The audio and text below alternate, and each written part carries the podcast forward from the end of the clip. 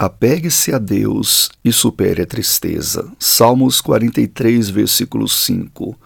Por que você está assim tão triste, ó minha alma? Por que está assim tão perturbada dentro de mim? Ponha sua esperança em Deus, pois ainda o louvarei. Ele é o meu Salvador, o meu Deus. Você está se sentindo triste? Há momentos que realmente não estamos felizes. Não há nada de errado em ficar triste, até Cristo passou por momentos de aflição. João 11:35. E foi nesses momentos que Jesus nos deixou um grande exemplo de como suportar a tristeza. Sabe como? Apegando-se a Deus. Buscar a presença de Deus é a melhor forma de superar a tristeza. Jesus entende o que você está passando.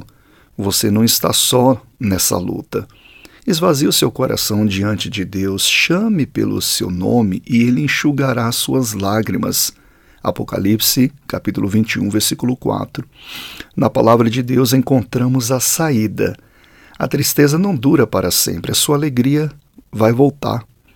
Tenha em mente que não existe tempestade permanente e que depois da tempestade sempre vem a bonança, pois a sua ira só dura um instante mas o seu favor dura a vida toda.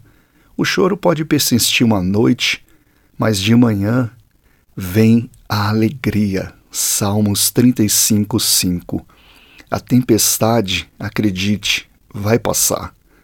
Aproveite este momento para se dedicar mais a Deus, dedique um momento de oração, abra o seu coração diante de Deus. Faça uma leitura bíblica antes de se deitar Tenha a palavra de Deus ao seu descanso diário. Ao se levantar, agradeça a Deus pelo novo dia. Toda manhã é uma oportunidade de Deus de mudar a nossa história. Vamos orar?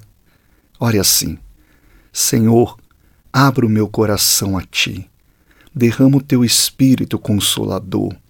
Creio que podes reverter qualquer situação essa tempestade vai passar e te louvarei com ainda mais alegria.